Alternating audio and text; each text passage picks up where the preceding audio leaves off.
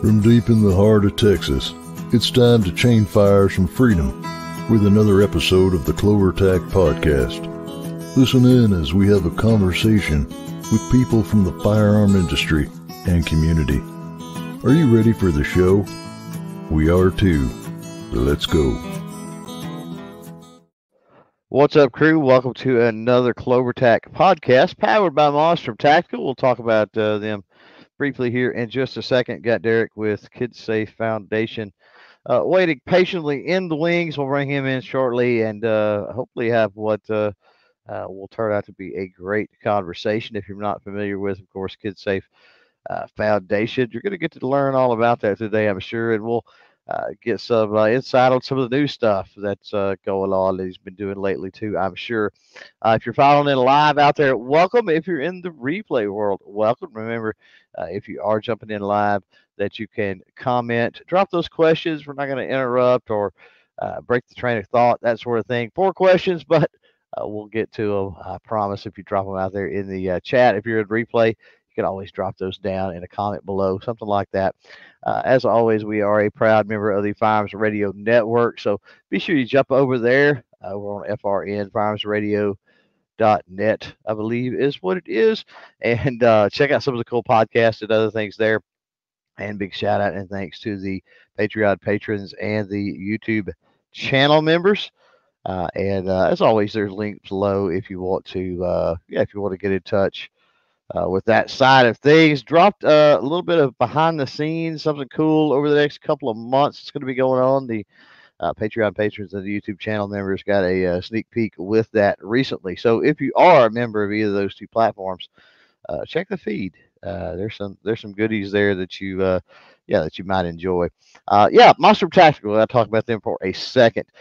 and of course, they have all types of optics, with the exception of like handgun style red dots, carry style red dots, of course.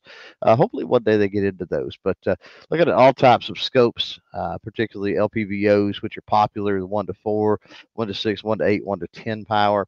Uh, and then red dots for your your long boys, your long guns that are out there too, uh, and mounts. Good lord, at the mounts and scope rings and other things, and they have some really unique stuff over there uh, with Monstrum Tactical that I've talked about a little bit, but probably don't talk about nearly enough. Uh, one of those is a scope leveling kit that is really, really easy. Uh, you guys out there are probably familiar with the kits that you clamp onto a barrel that have the level, and they've got the extra level and a fourth level and a fifth level, and you line up all the levels, right?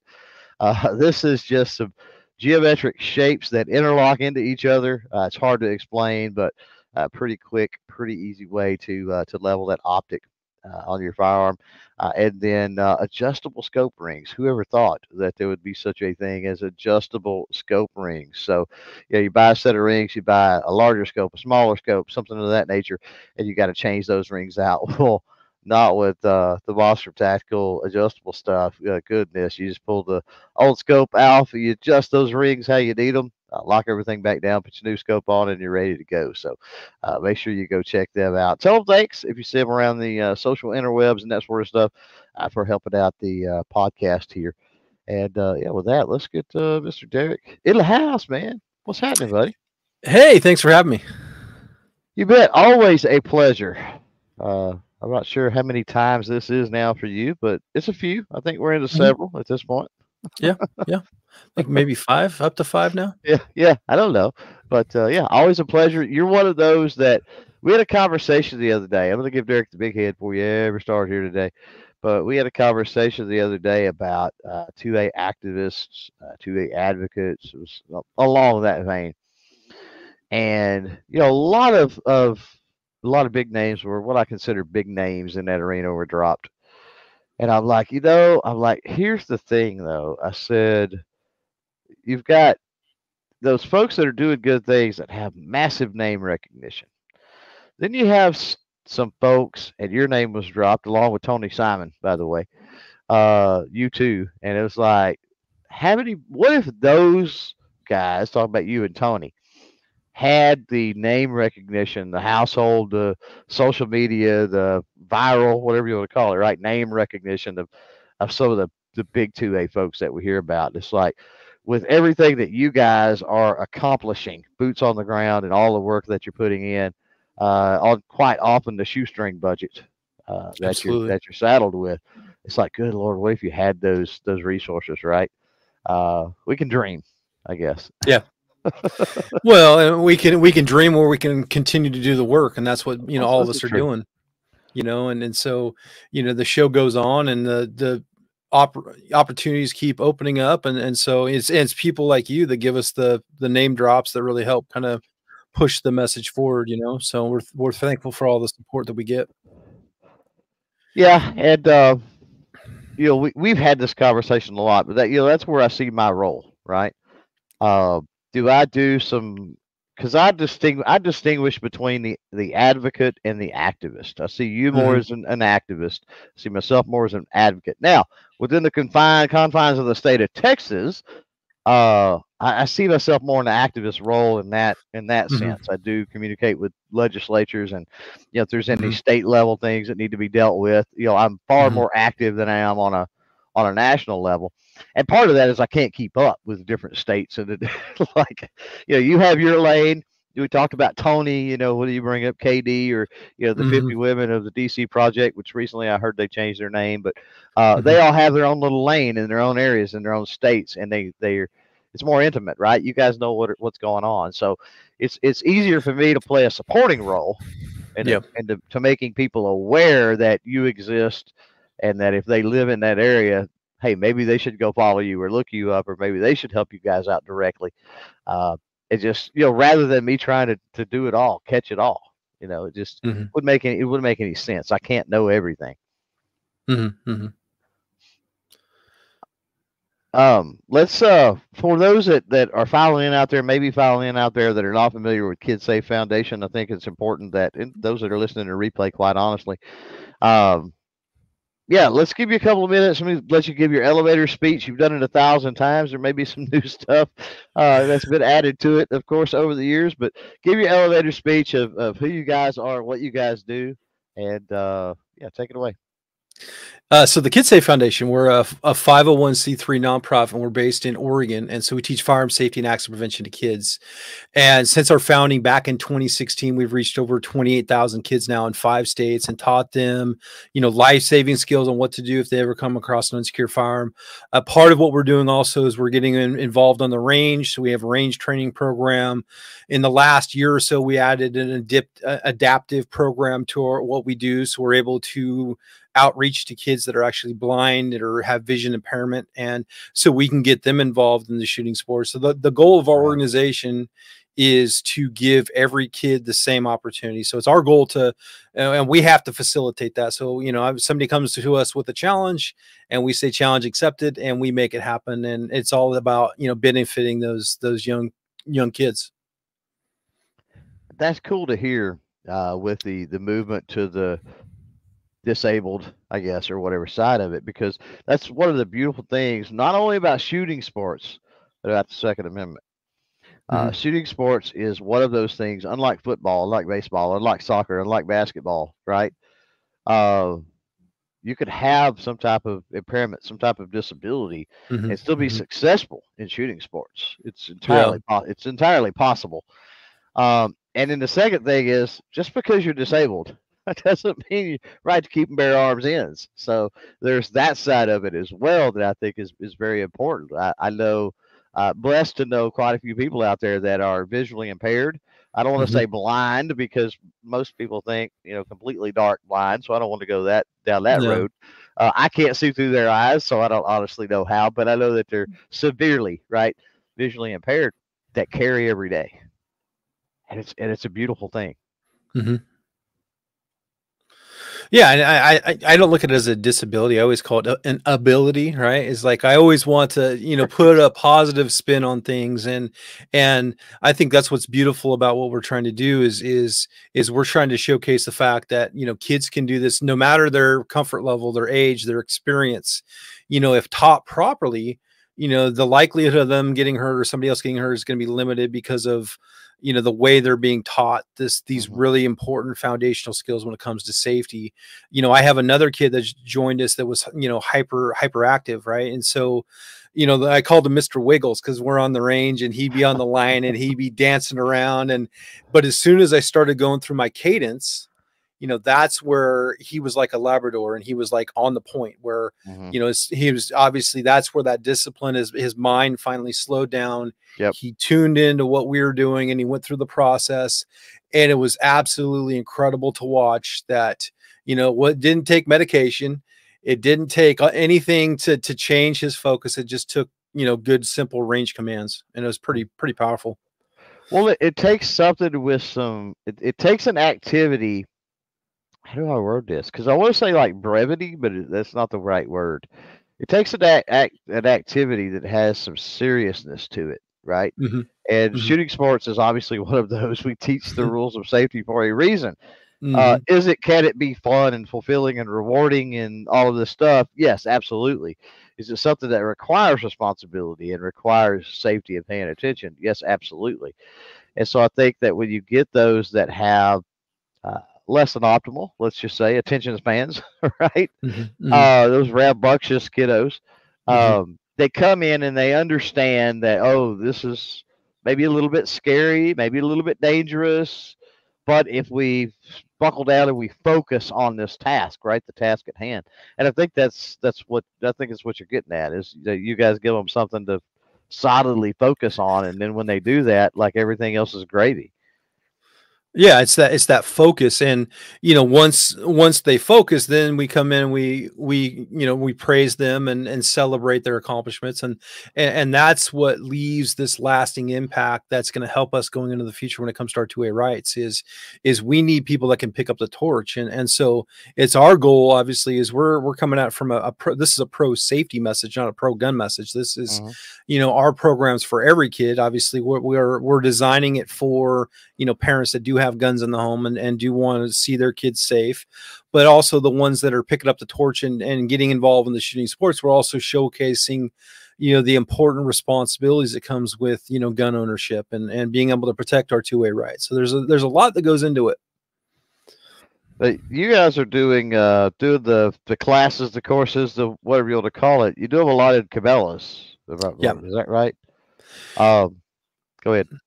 Yeah, so yeah, Cabela's basically anywhere I we can reach kids. And you know, when I got home from GRPC the other day, uh, the the next day I had a class at a at a homeschool group, and so there was thirty plus homeschoolers, and so that was a great opportunity. So it's basically wherever we can reach kids, and and so you know we you know we go wherever the kids are. Okay, So- so, not not just in a Cabela's. You, you Yeah. guys will go to wherever you need to be, basically. Absolutely, absolutely. Now, does the the course curriculum does the class change from one setting to the next? How does that work? Do you you know different group of kiddos or whatever? Do you have to mix it up, or do you kind of stay the course with the curriculum? Well, we stay the course, but you know what's beautiful about what we're doing is the kids kind of take it in a conversation, you know, with the conversation. And and so some of the kids, you know, the other day we had a guy that was talking about, you know, I was explaining, you know, video games, and I did a post about it, and how you know what happens in our video game stays in our video game. We're talking about alternate reality. Well, this, you know, one kid, you know, raised his hand and and told the whole class about a story about how his dad, when he was younger, he he fell off a roof, which I used that same analogy when I was explaining video games.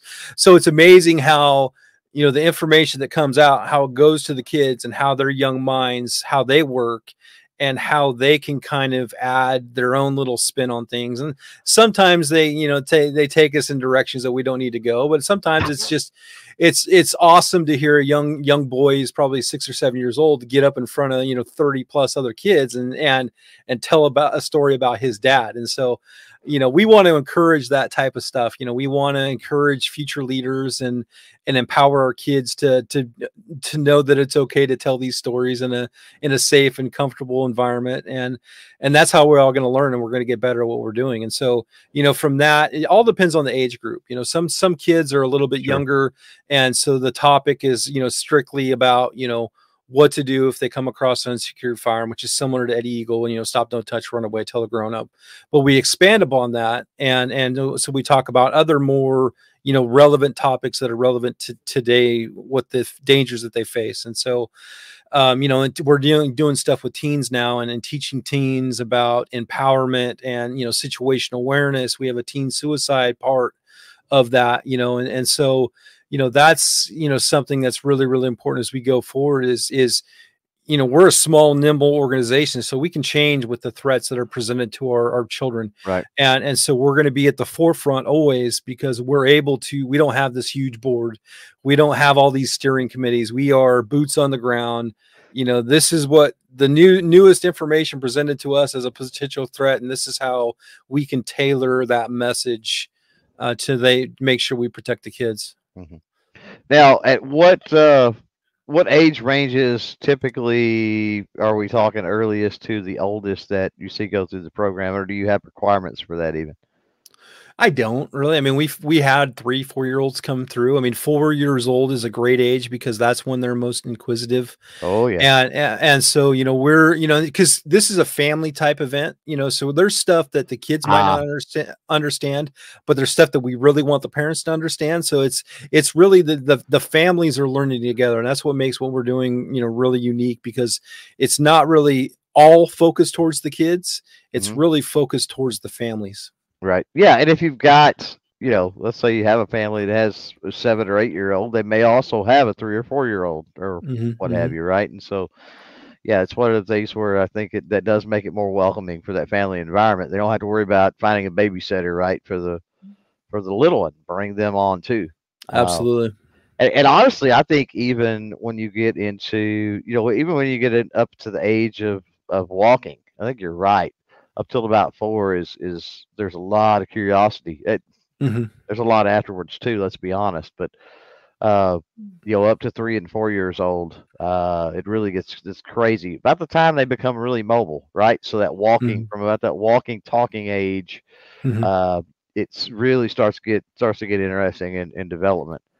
And you know, one of the things I know that I, I did with my kiddos and and uh, and I recommended to others is to have them around it. At least have them around at that age. They may not be old enough that they can understand uh, as much. They may not be old enough that they like say let's say your course where they absorb things that they need to absorb, or maybe even in the way that they need to absorb them. But they're exposed to it. They're around it at least, right? And then a little later on, when it does get to that point that they they can be taught and, and actually retain that information a little more it's not a foreign concept. They've seen no. those items before, right? They've seen mm-hmm. you go through those emotions before. It's nothing new. It's just now they can actually understand what was happening. So, mm-hmm. um, and of course, if you do that, one of the greatest things I tell people is, you know, take them out to the range. Obviously, they probably need gloves if they're going to do it. Uh, but picking up brass, little kids are great. It's like, hey, pick up this brass, and they love, you know, they love that. Or or helping you put up targets or change targets or something yeah. like that. You know, the little ones, they're a little too young to pull triggers, right?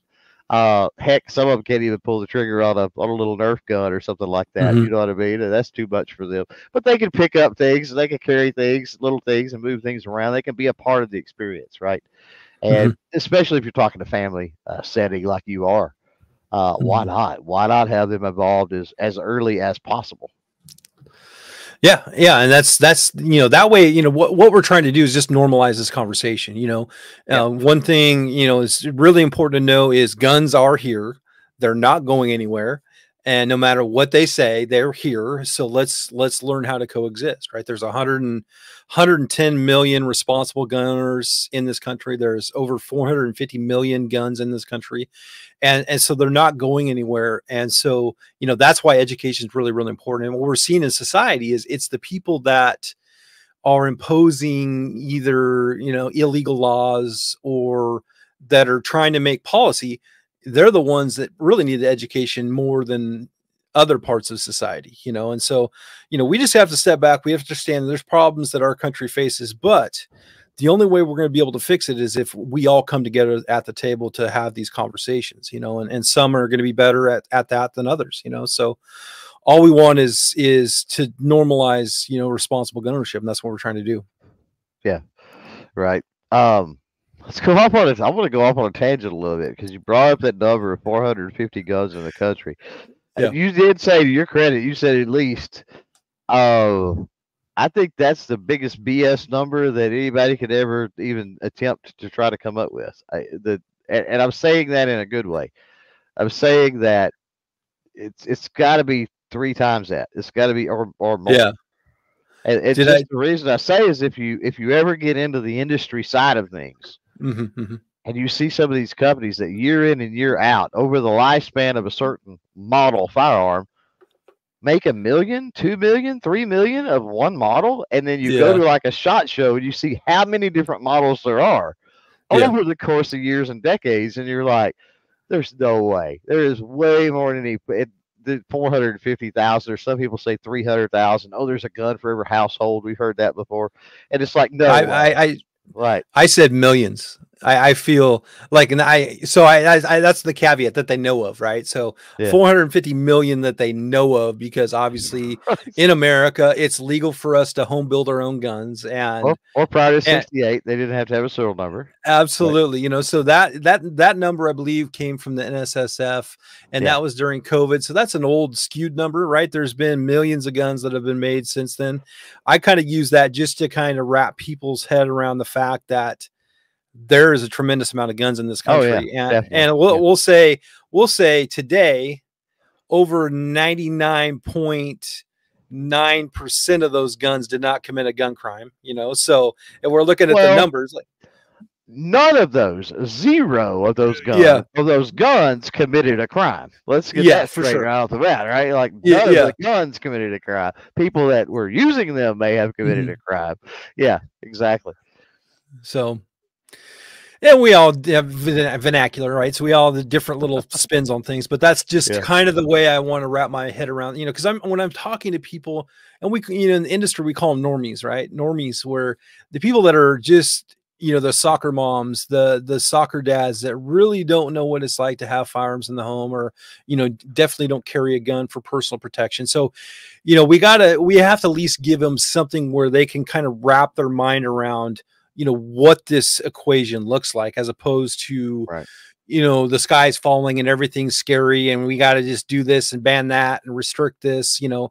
Because at the end of the day they've been doing this for 30 years you know when it comes to the assault weapons ban of of 1994 and can we say that they've moved the needle in, in a way that it should have gone? I, I would say no you know? So you know that's that's the thing is is is they're here we're living amongst them every day. Some of them have us have them in our home. So let's let's change up our tactics and do something new and let's actually educate the children about them. Right. So well it's not that we just don't it's not that we have them in our home but i think that you know what a lot of parents uh maybe some consider it maybe some don't uh i don't know it'd be interesting to have maybe a deeper conversation with some you know anti-2a anti-gun gun parents to just kind of get an idea but you know at what point if you've got an unhealthy fear of firearms let's just say at what point does that completely upend your life? Because now you're afraid of your kids going to their grandparents' house or their aunt or uncle's house to a friend for a sleepover to a you know, because now you've got to ask, oh, do you have guns in the house? How do you secure them? How do you? It's like, oh my goodness, like um, that can just snowball into, I guess, into a life in existence. I'm blessed because fires have always just been a normal thing for me. It's like Mhm, it's a mhm. it's a thing. It's there. You can put meat on the table or in the freezer with it. You can defend yourself. You can go out and shoot cans or balloons or clays or paper and have fun. Like Mhm, it's a thing, right? It's it's just it's all it is. There's no fear. There's never been any fear. Um, and so it's just it's just foreign to me how that that some people, some families or whatever may think that way, and it it boggles my mind to think that they they live in existence that way. Does that make sense? Like like how could you live like that? No, and and I can see I can see like the downstream impact of that is where the parents are so afraid that now they're actually pushing that on the children, which is affecting you know their mental state, you know, and and so now these kids are being taught fear and and, and so I think that's really really dangerous going forward because that's going to affect you know their views on the world. It's also going. I mean, they're living in this this this sense of reality that really it's it's not the truth and you know you and i right. know the truth because you know we have a gun in our home and we were trained with it and we were responsible with it you know and and so you know a lot of it comes down to the media social media the way everybody's been being manipulated and so you know that's another another challenge that we face here is is the people that are are fearful are the ones that control our microphones and they our ability to outreach to the public and and make sure that the the public knows that we're here for them and we want to keep them all safe and and so it's a it's definitely a big challenge for for us going forward in this country right now to jump back to the uh jump back to the classes the courses for a second uh, for those out there that may be maybe curious, maybe thinking about, hey, let's you know, we should really get a, a group together, maybe and try to do something like this. Uh, what can they expect as far as the curriculum? They arrive, kind of what is the normal flow of a uh, of a day with that? Well, so, so typically when parents arrive with the, their families, you know, we're greeting the families, you know, we're meeting the parents, we're shaking hands, we're also shaking hands of the kids because, you know, throughout this whole program there's there's a learning lessons for everybody right? And so right. typically we're gauging we're testing the kids when we meet them for the first time and we're shaking their hand. It's is that a good handshake? Are they making eye, eye contact? Are they shy? You know so there's there's things and then we bring it back at the end of the class where you know we explain you know why we did what we did in the beginning so we can teach those kids and the kids can come through and they get their certificate at the end of the class. And now we're instructing them you know why to give a good handshake or why to make eye contact because mm-hmm. obviously we want them to always project strength we want them to show self-confidence and and so that's how you know we teach the kids on how we want them to interact with adults when they're meeting them for the first time and that's that's a way to protect them you know when it comes to trafficking and there's right. all sorts of bad bad things that are out there um, that are just lurking and waiting and and so from that you know we're we're talking about you know gun safety. We're you know i'm handling real guns inside the class. And so in in that part i'm i'm actually giving the families real life information when it comes to our firearms. Like we're talking about you know semi-automatic handguns and how to load and unload that gun. And we also show the the families how if i if i load that gun improperly un- unload it improperly you know like i don't take out my magazine first before i rack that slide you know they're still going to be around in that chamber and there's how that's how a lot of people are, are hurt there.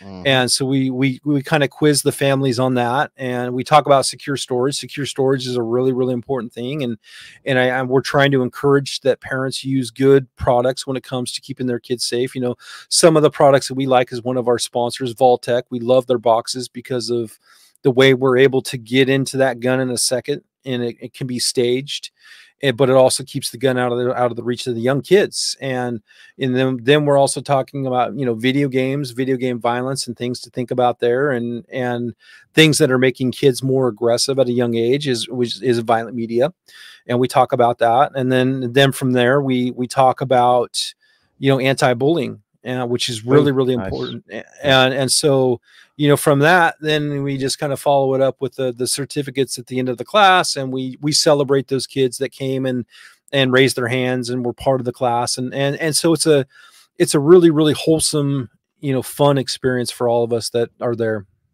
Now where's where does the trigger time fall into that so the trigger class is a, a tip, a separate class. So okay. you know, this was our our, our kids okay. firearm safety one class, which I just described, and mm-hmm. then we do a two class, and we have a teen class as well, which is on the on the range, and this is with rimfire rifles. And okay. so for the the regular kids firearm safety two, we're using the Ruger American bolt action rifles, and so typically we get to shoot about 100 rounds, close to 100 rounds per class, a two hour class. Wow. And so they get good repetitions. And so they're loading their magazines. That It's their job to have control of this rifle for, for two hours. And so basically we assign them the rifle. This is their rifle. And mm-hmm. so they have it's their responsibility to know the condition of the rifle, know when that gun is loaded, but we we obviously we treat it like it's loaded at all times. We're going to keep it pointed in a safe direction. Our fingers are going to be off the trigger. You know, so we we the the four basic rules are always you know heavily focused on in, in these classes and they're, then they're loading their own magazines you know they're seating the magazine into the gun they're you know pulling out their chamber flags and and, and so it's a great way for them to learn in a under you know our white watchful eye and, and that way you know we can kind of reinforce the skills that we learned in the first class. Right. Is uh is the first class a prereq to the second class? Not always um, Okay. Sometimes, I mean, sometimes it is. I mean, depending on the age of the child. I mean, obviously, we have an eight or nine year old. I'm not going to say, nah, you have to go through that, you know, because there's stuff that we follow up on eh, on the range where we're we're Right. growing them about the four basic rules, you know. So, you Mm. know, the the one that I really want to be specific about from the one to the two is the four basic rules and making sure they Right. understand those. And so we go over those many many times in those classes to make sure that um, that's something that if they leave, they're gonna they're gonna know that that's this is gonna help keeping them safe, you know, going forward. So Now, I like the way that you know when you first started talking about you know greeting them when they arrived. Um, you know, with kiddos, I think that the more that you treat them like incompetent babies, the more they're going to act like incompetent babies. mm, Um, and that's not to say I, I've no son. I got an aunt and uncle that's that's this way. Like my I cousins that they never spoke baby talk to them ever, and uh, you can take it too far. I'm not saying that you can't. Yeah. Um, but sometimes you know just a handshake. Talk to them like you would any other normal adult human. absolutely. You know, treat them like they're you know not like they're an incom- again an incompetent baby. And I think that a lot of times I that love that go- term. that can go a long way, right? Like Yeah. they like that little kid is thinking they're the odds are they're getting treated like they've probably never been treated before because if they're out in the grocery store or the mall or whatever, most people see them as just a little bratty kid, right? And so they get treated Mhm. like a little bratty kid. And so if you Mhm. treat them like you know any normal other person in in passing, you know, be civil, be cordial, you know that adult-ish style tone, then I think that by you treating them like they're more competent and grown up than they are, maybe that leads to them acting like they're more competent and grown up than they are. Um, I don't know, just a just a take that Well, I've got. No, I think that's a really important point. I think as our kids get older, you know, there's going to be a point where they want their independence, right? So they're always Right. like, "Look, mom, I can do this by myself.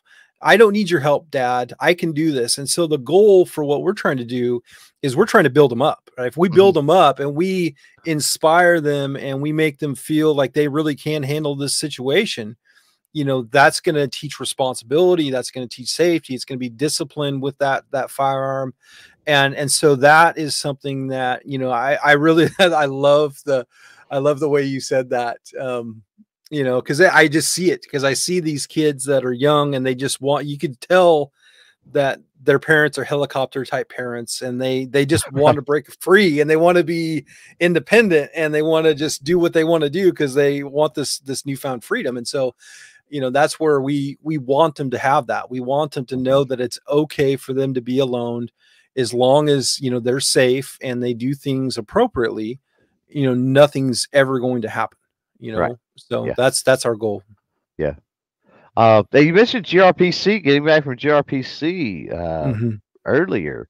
Uh, let's talk about that a little bit because uh, there may be folks I haven't seen a whole lot of. Uh, obviously, what is it, Polite Society podcast? I think probably stream that. I think they do every year and, and that sort of stuff. But just from boots on the ground, folks that were there, I haven't heard a lot of uh, reports and stuff coming out of that. So, any big takeaways? Anything that uh, came out of that that uh, you thought, wow, that was neat? So I, I think one of the biggest takeaways is I, I saw Mark Smith. He spoke on Saturday, and the guy is like a firecracker, and Mhm. and so he had some really good perspectives when it came to where we stand in court in court cases, and and so that kind of invigorated me. And you know, just going through what I I- we went through here in Oregon with Measure 114, it was it was great to you know have you know his voice and his guidance on you know what we're what what we're going through you know nationally and, and kind of where we stand. And so i left left that that really left an impact on me. Um, there's a lot of great speeches. Um, i really i enjoy that event. I don't know if, if people don't know about it. It's a gun rights policy conference it's put on by the second amendment foundation. It's done every year. They've been doing it for i believe 38 years now. And and so it's a great opportunity to network. You also learn about you know you learn from attorneys you know because they're there presenting. Uh, so there's lots of legal talk which is really really important with what's you know going on around our country right now when it comes to gun legislation. And and so and and that way we get to kind of network together as well. And i was able to actually speak on sunday so that was a, a awesome experience as well and it's just I, I whenever i leave there because it's like a family event for me because i've been going since uh 2017 i believe um right. it's just you know it's been a it's been a it's one i an event i really look forward to every year so I'm, i right. can't wait till next year yeah it uh you know i would have considered probably going um, because the last time that I went, it was in Phoenix, and so it was in Phoenix again. Uh, but uh, I had already had another event, and that's so yeah. that's so aggravated. Of course, at the top of the podcast, we talked about the difference in the roles that we have in you know our mm-hmm. lanes, and unfortunately, you know, it's like while that's enjoyable, uh, GRPC is, and it's it, you're right. You learn a lot and you see a lot of your mind. Let me back up and say, I don't know that you learn a lot, but your mind gets open to varying perspectives mm. because there's certain people that'll get up there and speak, or maybe you're just having a conversation in the hallway. Mm-hmm. And they see things just a little differently, right? Based on their life mm-hmm. experiences or their education level or mm-hmm. just whatever it might be. Um, and occasionally that'll rub off on you and that'll change your that'll tweak your perspectives or your understanding just a little bit uh, sometimes it makes it better sometimes it makes it worse it kind of depends on who you're talking to but uh, you're right i think the networking that's that's what i'm getting at ultimately is the networking uh, on that. Did they have the friday before? Did they have like the mixer thing? Yeah there Friday was or there, saturday? I don't remember what night they did that last time.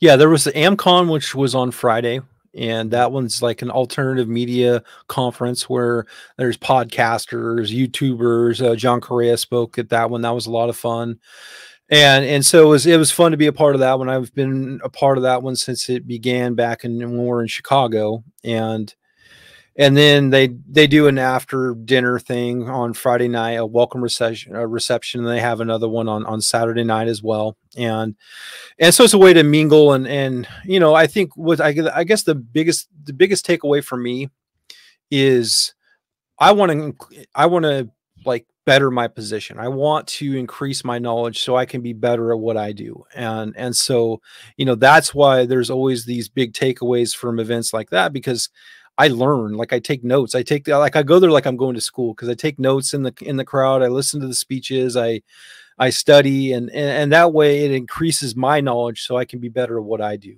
And and so, you know, that's that's the the the fun part about it.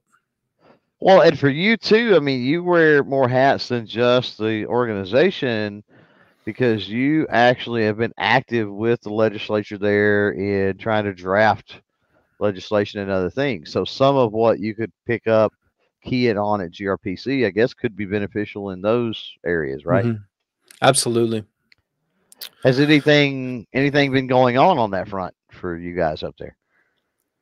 Well, where do you want to go? do you want the good or do you want do you want the good or do you want the bad? let's let's go. Has there been anything good? Like let's go with the good.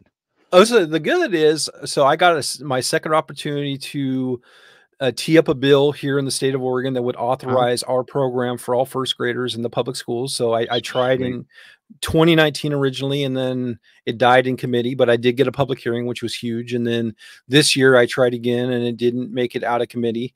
Uh, but I'm I'm still trying. You know, I'm still actively trying to move the needle in a in a in a pro yeah, pro measure. You know, yeah, persistence. you know and so i'm learning there and then we also you know we had some bad things with you know legislation that went through measure 114 which was something that would require all oregonians to have a permit to purchase and it also would restrict our magazine capacity. So i've been really really active with that and there was we had a state trial right before i came to G- grpc that was in in eastern oregon and so i was i was kind of getting updates from my my people that were you know watching the the case on online while I was on the plane and while I was traveling to Arizona and while I was at GRPC. So it was it was it was challenging just to keep up to date with all the information, all the changes, and all you know everything that was going on in in the state trial. So. Mm-hmm.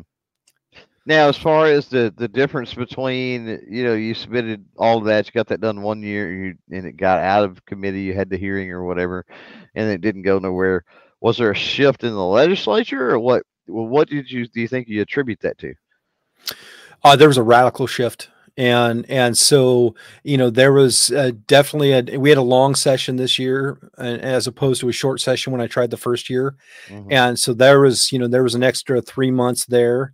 And so it was definitely a challenge definitely a very more um anti-freedom Mm-hmm. legislature. And so that was definitely a challenge. And we have a short session this year. I'm not i'm still trying to figure out if i want to try again or not but you know definitely very toxic up there unfortunately. Yeah well i mean sometimes persistence can pay off you know i mean mm-hmm. that's unfortunately that's what's required that's i talk about it all the time that's how we've lost so many rights over the the decades is dribs and drabs you know death by a thousand paper cut style thing it's persistence it's not like you know being beat over the head with one big object once. Like that's not the way that it works.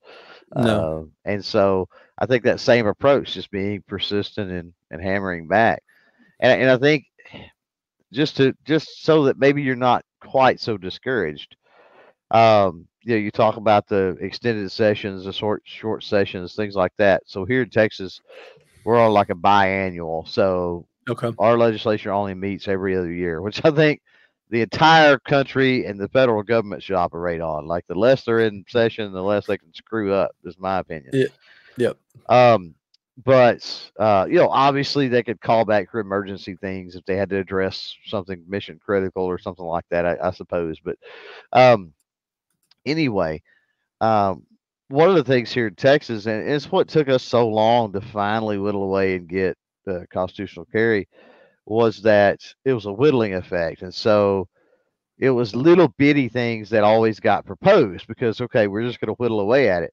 The problem was you had sessions that there was very critical. A lot of people are laser single focused on 2A, and that's great. But you know, I don't have a problem with people that are that way. The three percenters, the shout out being infringed crowd, whatever, go for it. That's awesome. Um, the vast majority of people worry about putting food on the table and worry about you know the price of gas and worry about being able to heat or cool their home and worry about the, their hmm. children's educations and worry about right all yeah. of these other things the 2a is a portion of you know the yeah. makeup so in that that context you know depending on the legislative session here it's not so much that oh no we don't want to even attempt to entertain that idea it's like we have bigger fish to fry right? And so sometimes the little or the smaller things can get pushed to the side. And I'm not saying that's the issue there, but I'm just saying that I know that happens here in Texas. So I would assume yeah. occasionally that happens elsewhere too. So, you know, by being persistent, maybe you just catch the right people at the right time, you know?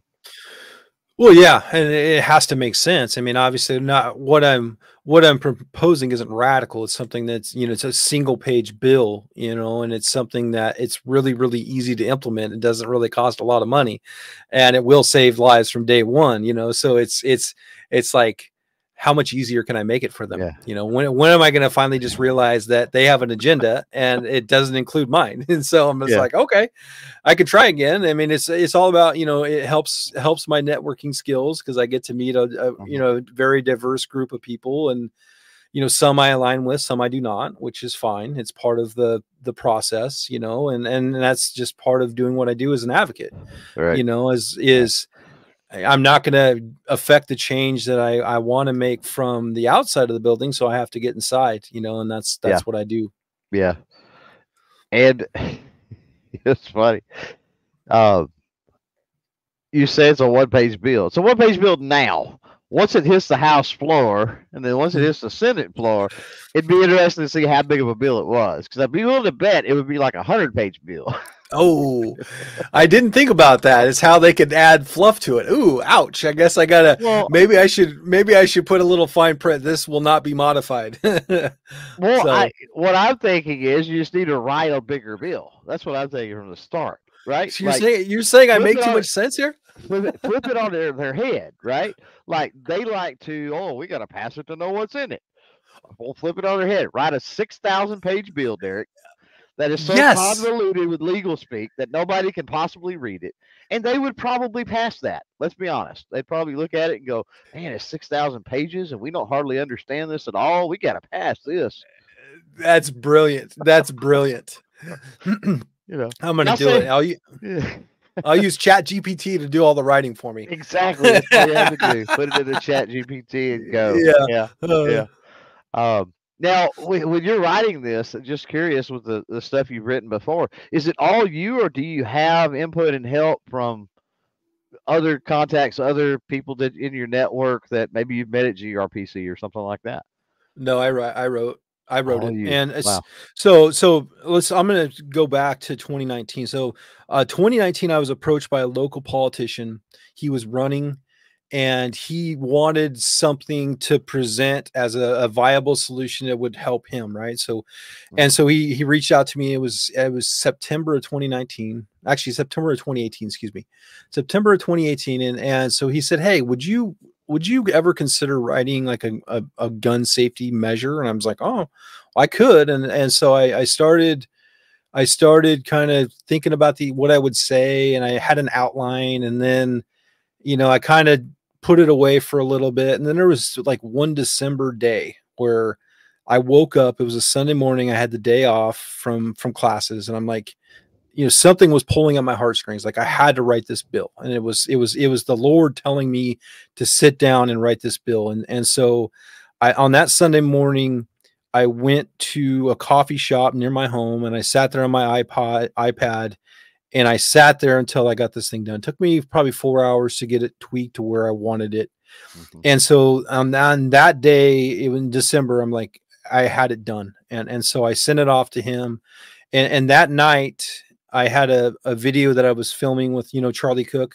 We are doing a, a, a gun gram where i was dressing Oh, up yeah. as a, a bun- i had a bunny suit from you know a christmas story and we're you know i was doing a thing with the kids well anyways i was as i was getting prepared for that video shoot before the the kids had gotten there I got a, a- message on my phone from a from a parent that there was a kid that was killed, you know, literally 20 minutes from my home Oh, wow. that day. And so we talk about, you know, the Lord told me to write this bill, and then that happened, and it was literally 20 minutes from my home. And it's like, why didn't his parents know about what we do? Why couldn't I reach that that kid? And so I had a lot of a lot of guilt there Mhm. um, but I, I can't control that situation. All I can do is use that situation as fuel to get to that next group of kids to protect those kids.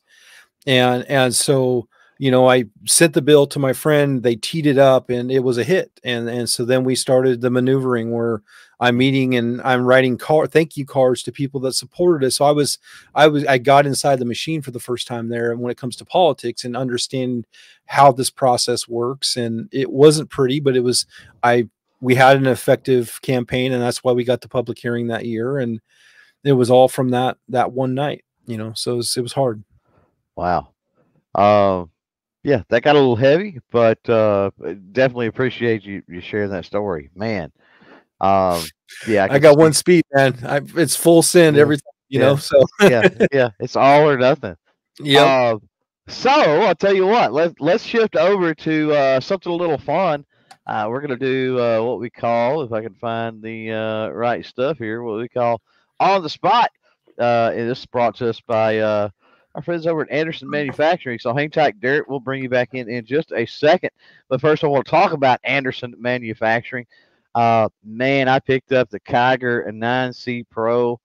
When did I pick that up? Saturday? Was it Saturday? Holy smokes. Amazing, folks. Amazing. RMR cuts, uh, lightning cuts all over the thing. Grip texture is phenomenal. Um, and I called my buddy Kyle over at Anderson, and and uh, I think later that evening on Saturday, and I said, "Hey, bro," I said, uh, "Man," I said, "I don't know if you've ever heard this on the Kiger or not."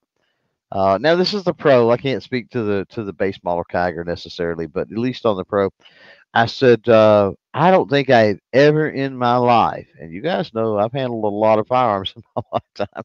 I don't think I have ever handled a firearm that the magazine comes it goes in and comes out as quickly, easily, and as smoothly as on this Kiger. I'm like, whoever tweaked the dimensions on like the magwell around the magazine, and it uses like the PMag style Glock magazines, not like it's a special magazine design. So it's definitely a little tweak around the magwell area uh, as far as the engineering or whatever design standpoint. I've said those guys for you, they nailed it for Anderson, like without a doubt. Uh, and he said, you know what? He's like, I never thought about it, but he's like, now that you said that, he's like, I don't think we've ever had anybody say that. He said, but now that you're saying it, he's like, that's true. He said, uh, but it was an epiphany I had right out of the box. Drop the mag, you know, put a mag in, drop it, and it was like, holy crap, something's different. So, anyway, I say that to say, uh, with Anderson, you've got the Kiger handguns, you've got the modern sporting rifles, and hopefully the uh, new bolt rifles to drop before the uh, end of the year here. So we're going to bring Derek back in for what we call on the spot, man. So we're just going to have a little fun. I got some questions for you. Um, we'll start out with some firsts here. So, what was your first firearm? So my first firearm was actually a, a, Daisy Red Ryder at three years old that my dad gave me. It's not actually a firearm, but that's what started me on my my journey started to get here. Yeah, yeah, pretty common, pretty common. Um, first that you purchased, or was that that was like yours, like on your own? You remember that one? Uh, so that was a Lorcin 22 pistol. Whoa. Okay. Wow. Yeah, that's like a, a, piece of junk, but okay. Yeah, it was. Yeah, a total piece of junk. Wow. Yeah. Um. Yeah. Uh, wasn't expecting that. wasn't expecting you to break out the old Lorcin. And uh, what? Quite honestly, I think that's probably Lorcins were probably the first firearm for a lot of people, simply because of the price point, right? I think yeah, it was like eighty bucks. I think it was. Yeah, it was cheap. Right. Right. Uh, first vehicle. Uh, Ford Ranger. Oh, okay. Okay. Now, what model? Uh, it was just an 83 Ford Ranger. It was 80s, just a, a standard model. Okay. The boxy. Yeah, standard cab. Yeah. Kind of a boxy look. The 80s models were pretty, mm-hmm. pretty cool. Yeah. Yeah. Yeah. Those are, those are cool. Mm-hmm. Um, all right. Moving to some favorites. Uh, what's your favorite cartridge? Wow. And it can be now. This can be now. It can be overall. You can caveat any of these. We're just having fun. So my favorite all time is 22 long rifle. Yeah. Um, but I I just got two six five Creedmoors, and I'm really enjoying shooting those as well. Uh, so I would say those two. Did those come with uh, a beret and some skinny jeans and stuff? Uh, maybe? Yeah, and a, a soy macchiato, macchiato as well. soy macchiato, right, right. He's getting all he's getting all Derek's getting all hipster with a hipster hipster. Here he yeah. is. Um, you know, this is one that I'm I'm I'm hoping you don't disappoint. I'm hoping you can answer this.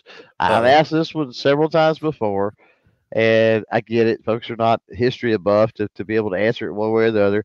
Favorite founding father, and I'll add Framer in there because I don't view the founding fathers and framers as necessarily the same category, but um, there are some lesser known that I would consider framers that done some phenomenal stuff. But uh, favorite founding father.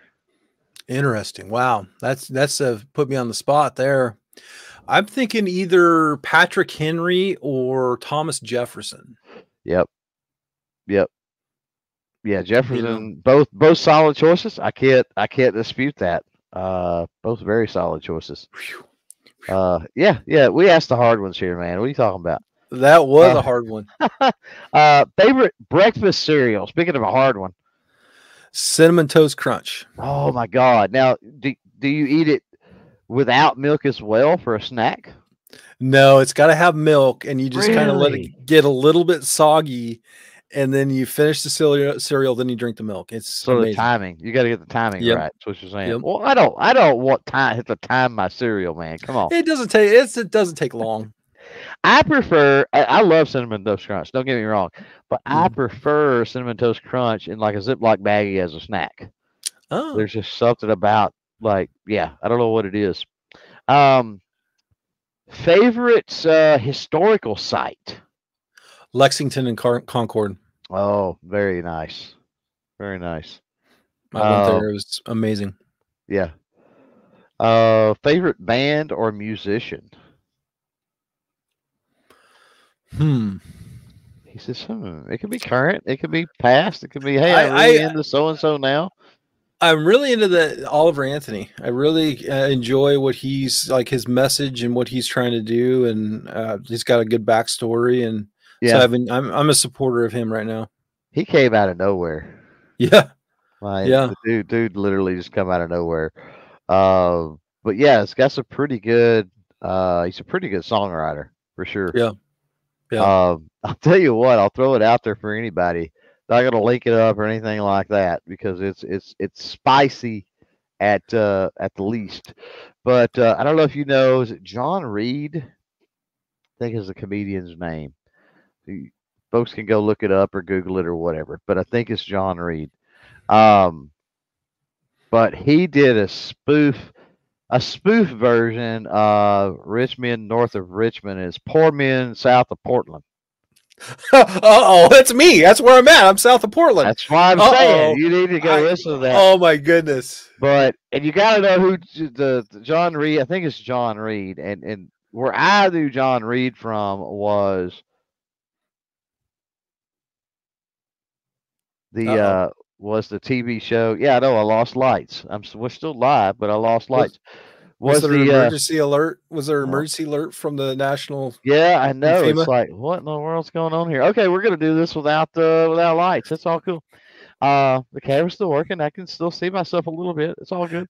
Okay. But um, but anyway, yeah, Jon Reep. So Jon Reep, the TV show Rodney with the comedian Rodney Carrington. Oh, okay. Um, anybody re- out there remembers that? So I'm just saying he was the sheriff's deputy. Uh, in uh, in that it was hilarious in that, by the way. But that's where I always remember him. But anyway, I think it's Jon Reep, spelled J O N, if I'm not not mistaken. Jon Reep, uh, and it's it probably if you Googled "poor men south of Portland," you'll you'll get it. But oh man, it's it's it's it's great. It's great, great. Uh, but yeah, I would Well- have to I would have to sort of agree with that. Yeah. I'm 100 miles south of Portland. Well, there you go. he was singing about you, man. oh no.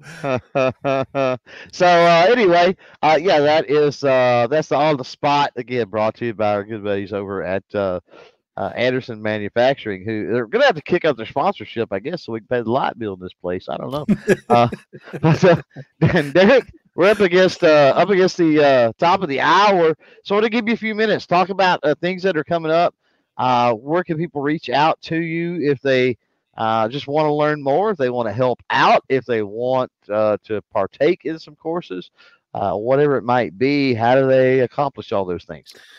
Well, you can, you know, first of all, you can find us on our website, kidssafefoundation.org. There's two S's there. Um, you can see our calendar. You can get involved there. There's also a way for you to donate there. I think one of the biggest challenges that we face is obviously funding. You know, obviously prices are going up for everybody, and it also affects our ability to outreach to the public. And and so we're always looking for for companies that want to you know come on board and and and support a good cause. And f- you can also find us on on Instagram, Facebook, Twitter, also YouTube as well. And we have a lot of fun on YouTube. And and so that's that's where you can find us. You know, you can send us an email there, which goes directly to me if you guys have any questions or comments or want to help get involved, right? And so we're what we're trying to do is we're trying to grow this comp this this organization outside of Oregon, and it comes it comes with obviously funding. We'll have to figure out the funding, but we're also looking for good volunteers that want to get involved and do something really unique and special in their prospective communities. You know, so that's kind of how we're gonna you know change the twenty eight thousand to two million or uh, ten million kids. You know, going into the future. Right, exactly. Well, uh, thanks for uh, thanks for joining us again, man. Awesome conversation as always. Uh, obviously, a big fan of uh, of everything that you do. Keep up the uh, the great work, and uh, yeah, I guess just uh, keep in touch, right? I will. Thank you. I'll see you. See you probably at shot. Uh, yeah, we'll be there. I don't think there's anything going on before then. So, uh, yeah, definitely we'll see you at uh, at shot. So, again, thanks, Derek. Appreciate it. Uh, yeah, with that, we're going to uh, call this one done. So, uh, thanks for hanging out out there. Tomorrow, we should have uh, Amy Dillon in the house. So, that should be uh, really, really fun. Kind of learning all about uh, you know everything that she's done in the past and everything that she's doing currently. Big shout out and thanks once again to uh, Tactical and Anderson Manufacturing. Again, if you see them around the uh, socials in the interwebs, drop them a little line. Say, hey, really appreciate the uh, support that you guys uh, give over there on the CloverTac podcast. Speaking of support, as always, shout out to the Patreon patrons and the YouTube channel members. We love you guys too. And if you're interested in jumping into either one of those crews, there's a link down below wherever you're at to get that accomplished. So, uh, replay live wherever you have listened, wherever you have watched. Thanks, and uh, we'll uh, catch you on the next one. Until then, don't forget to chain fire freedom. Bye. We appreciate the Patreon patrons and YouTube channel members who keep these podcasts going. If you're looking for cool stickers, patches, and other gear, be sure to check out clovertac.com. Thank you for tuning into this episode of the CloverTac Podcast.